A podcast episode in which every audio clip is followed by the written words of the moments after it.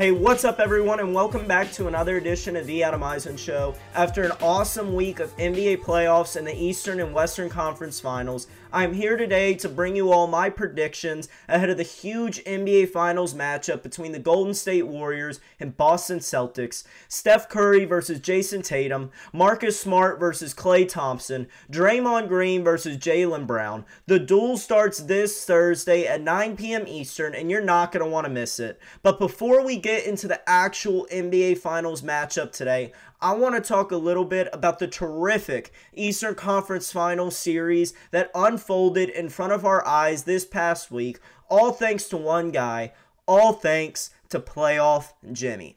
The dog we saw out on the floor last Sunday, last Friday, game six and game seven from Jimmy Butler was nothing short of amazing. I came on the show last week, I'm sure some of you remember, and spoke to you all and said I did not believe Boston had the toughness to mail it in with Miami. Boston had the talent, they had the culture, they had everything else above Miami. I didn't think they had the toughness to get it done with Miami, which they barely did in game seven. What happened in that series against Miami was in no way thanks to any other person other than Jimmy Butler. Jimmy Butler throughout the regular season, the past 3 years, he's only he's a player who has only averaged 21 a game in the regular season. He's not a great offensive player. But what showcase and what gets showcased every year in the playoffs is how great of an athlete Jimmy Butler is and how much of an asset that could be to a basketball team. In the last three regular seasons, he has no 40 point games. In the last three playoffs, he has six 40 point games, with many others falling just short, just like Game 7 did the other night when he had 35. This guy scored 24 points in the first half playing all 40 48 minutes in game 7 and gave it his absolute all. If you watched the game like I did and many others, what you saw was a Miami team who could not hit their shots and did not look like themselves. This was a team who was the number one overall seed in the East, won more games than anyone else. And besides one dog, Jimmy Buckets, that team did not show up, and they only lost by four points. Jimmy was an absolute animal on offense and defense for the entire game, game six and game seven. And most people's minds go back to the couple games where Jimmy Butler was hurt in this series and he scored seven, he scored 11, whatever. When it matters, Jimmy Butler sc- plays 48 minutes and he puts up 47, 35, whatever he needs to to try and put his team in a position to win the game. And he deserves a ton of credit for what he was able to do this season. Obviously, I think like others and believe Jimmy should not have taken the potential lead changing three pointer with 17 and a half seconds left on the clock with no shot clock. But the man was the only person on the floor playing efficient, top tier basketball for the Miami Heat. He deserved to take that shot. He was the only guy who got them there, and he was the only guy who deserved to take them to the NBA Finals, especially since other guys like Kyle Lowry, who was there during the regular season, who was there earlier in the playoffs, weren't stepping up when it they needed it mo- most. Jimmy Butler, without a doubt, was the only person who deserved to have his hands on the ball. He was the only person who deserved to shoot that ball, and he was probably the only person who had a chance at making that ball go in. Make no mistake, folks, Miami is extremely close. They are one more star away from being able to make a serious run at this. We've talked about it already. Jimmy Butler, he's not a serious offensive star. He is a great athlete that can do tremendous things. But in this day and age, you need the athlete and you also need the star. And that's what Miami needs to go out and get this offseason. At the end of the day, like I said last week, Boston was the better team and is going to make the NBA Finals series much more interesting. All Miami was built on was great coaching, home court, good defense, and a dog in Jimmy B. And that's what scares me going into this NBA Final Series. The Boston Celtics were almost taken down by a team that only played them in above the shoulders basketball. They only played them in toughness and grit. And now they're going to a Warriors team that has everything. So, transitioning on to this matchup, Game one, it's going to be at Golden State, Boston Celtics at Golden State Warriors. The Warriors opened up at minus 160 money line favorites and minus 3.5 favorites in at game in game one at Golden State. When I look at Boston, every time, every time with them, they have a three-headed monster. Every time Marcus Smart makes shots and puts up points, they easily win, which only happens every three to four games.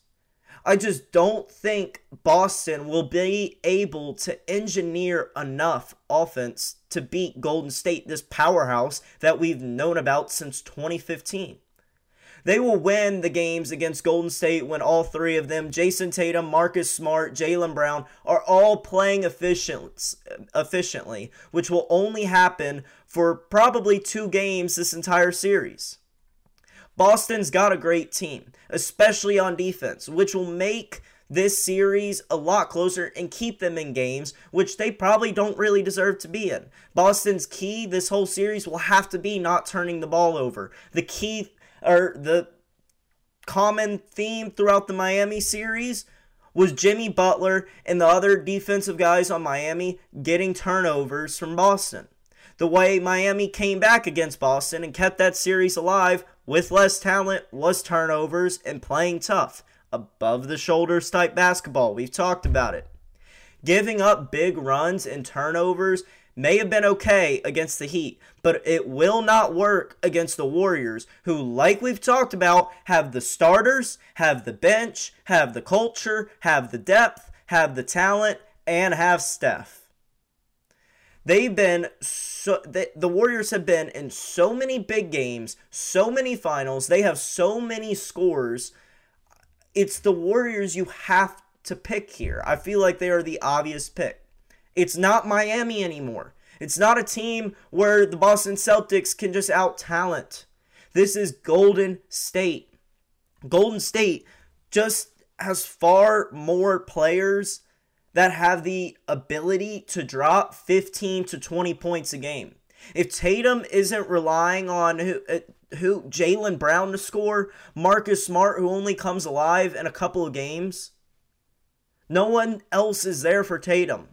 With the Warriors now, we've got Poole, who completely elevated himself throughout the playoffs into someone who averages 25 and 3 a night. Then you've got Steph, Dre, and Klay, which we know what they do.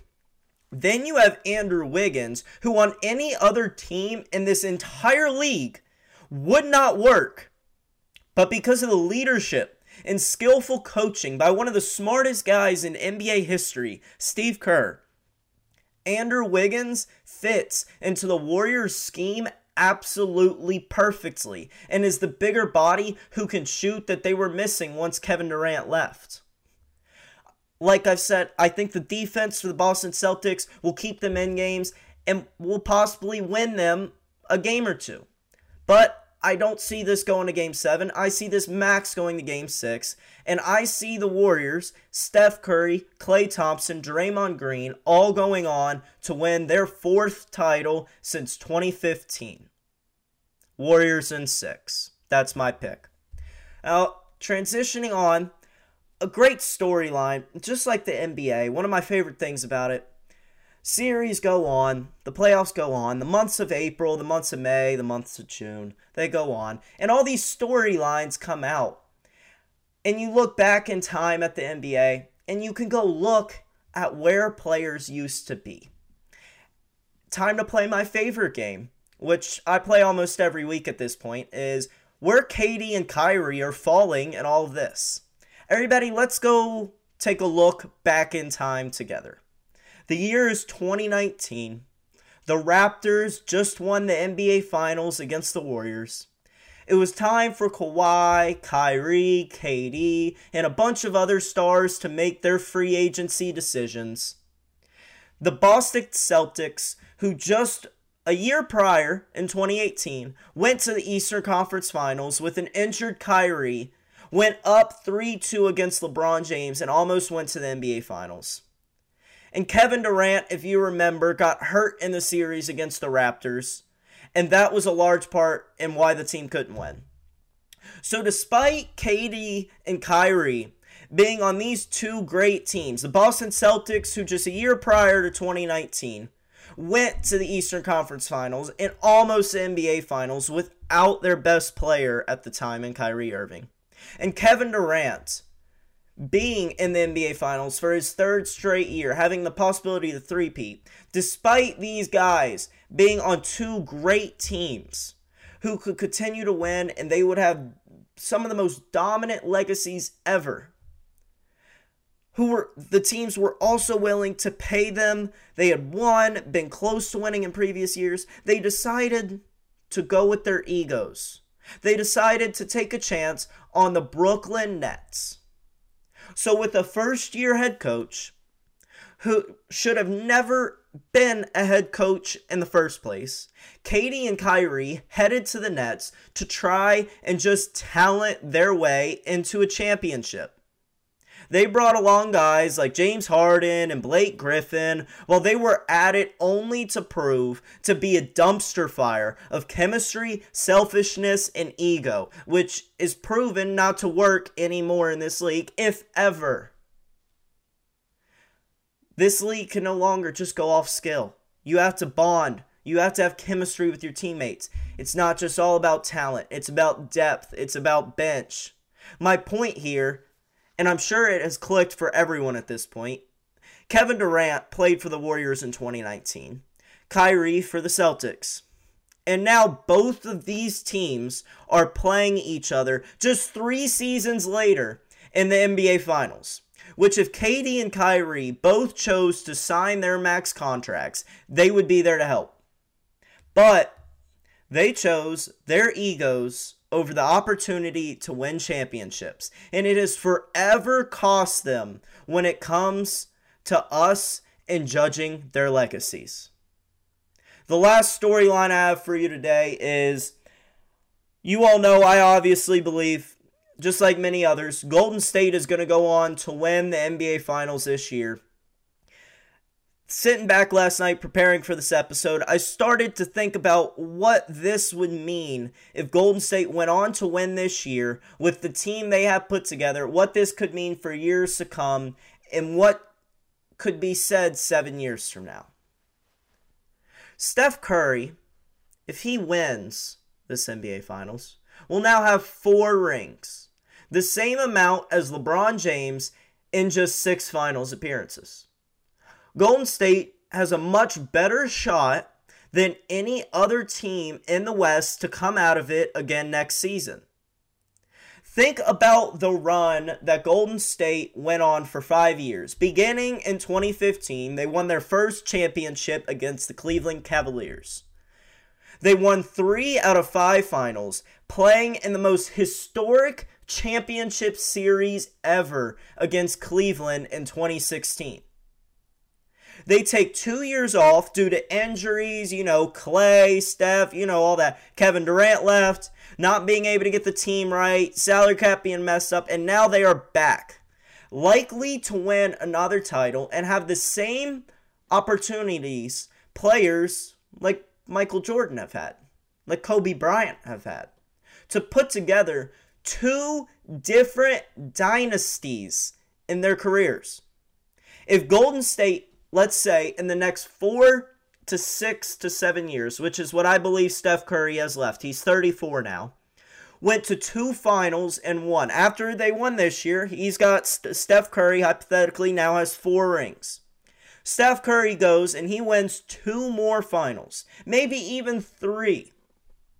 The debate we will have on our hands when it comes to Steph Curry, LeBron James, and Michael Jordan will be electric. Everyone knows Steph Curry has changed the game of basketball. You can go to AAU games, high school basketball, middle school basketball, hell, even down to youth basketball. Kids are pulling up from three now nonstop because they want to be like the first ever unanimous MVP in 2016. One of the most prolific seasons ever where the Golden State Warriors went and won 73 games. They want to be like the guy who led them there. Now, doesn't that sound like another thing that used to get said? Michael Jordan used to be a big star, or was a big star, is a big star. You all know what I'm saying. He spread the game of basketball to places like China. He was in all these commercials, got the shoe deals. And the saying was everybody wanted to be like Mike. And obviously, LeBron James, people want to be like him, but LeBron is a different physical specimen. To be his size and be able to run as fast as he is and do the things, jump as high and not get hurt, to be able to do what he's able to do, that's a one in a million shot. But to be able to shoot the basketball from three, enough practice, anybody can do that. The same way people used to practice Mike's move, switching in midair with the hands going up for the layup, dunking, stuff like that. People want to be like Mike. People are now wanting to be like Curry.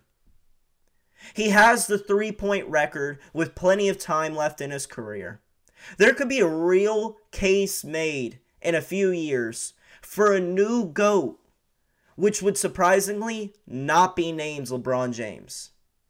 I mean, think about what Michael Jordan did for the nation, did for basketball, did for the world. He was a huge star. Everyone wanted to be like Mike, which obviously LeBron was the golden child. LeBron was the chosen one. That's a one in a million, one in a billion shot.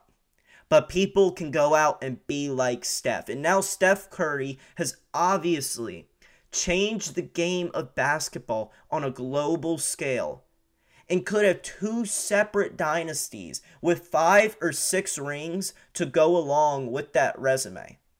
Now, I'm not saying he could never take over Michael Jordan, but these two players Michael Jordan and Steph Curry, I think when it's all said and done, will have the two biggest impacts on the game of basketball. And Steph Curry will have a bigger impact on the game of basketball than LeBron James had at the end of the day. That's all I have for you guys today. Thank you all so much for tuning in to another edition of The Adam Eisen Show. I'll be back to break down the first few games of this series in episode 32. But until then, be on the lookout for my YouTube shorts, which give all sorts of sports updates and betting advice. Until next time, peace.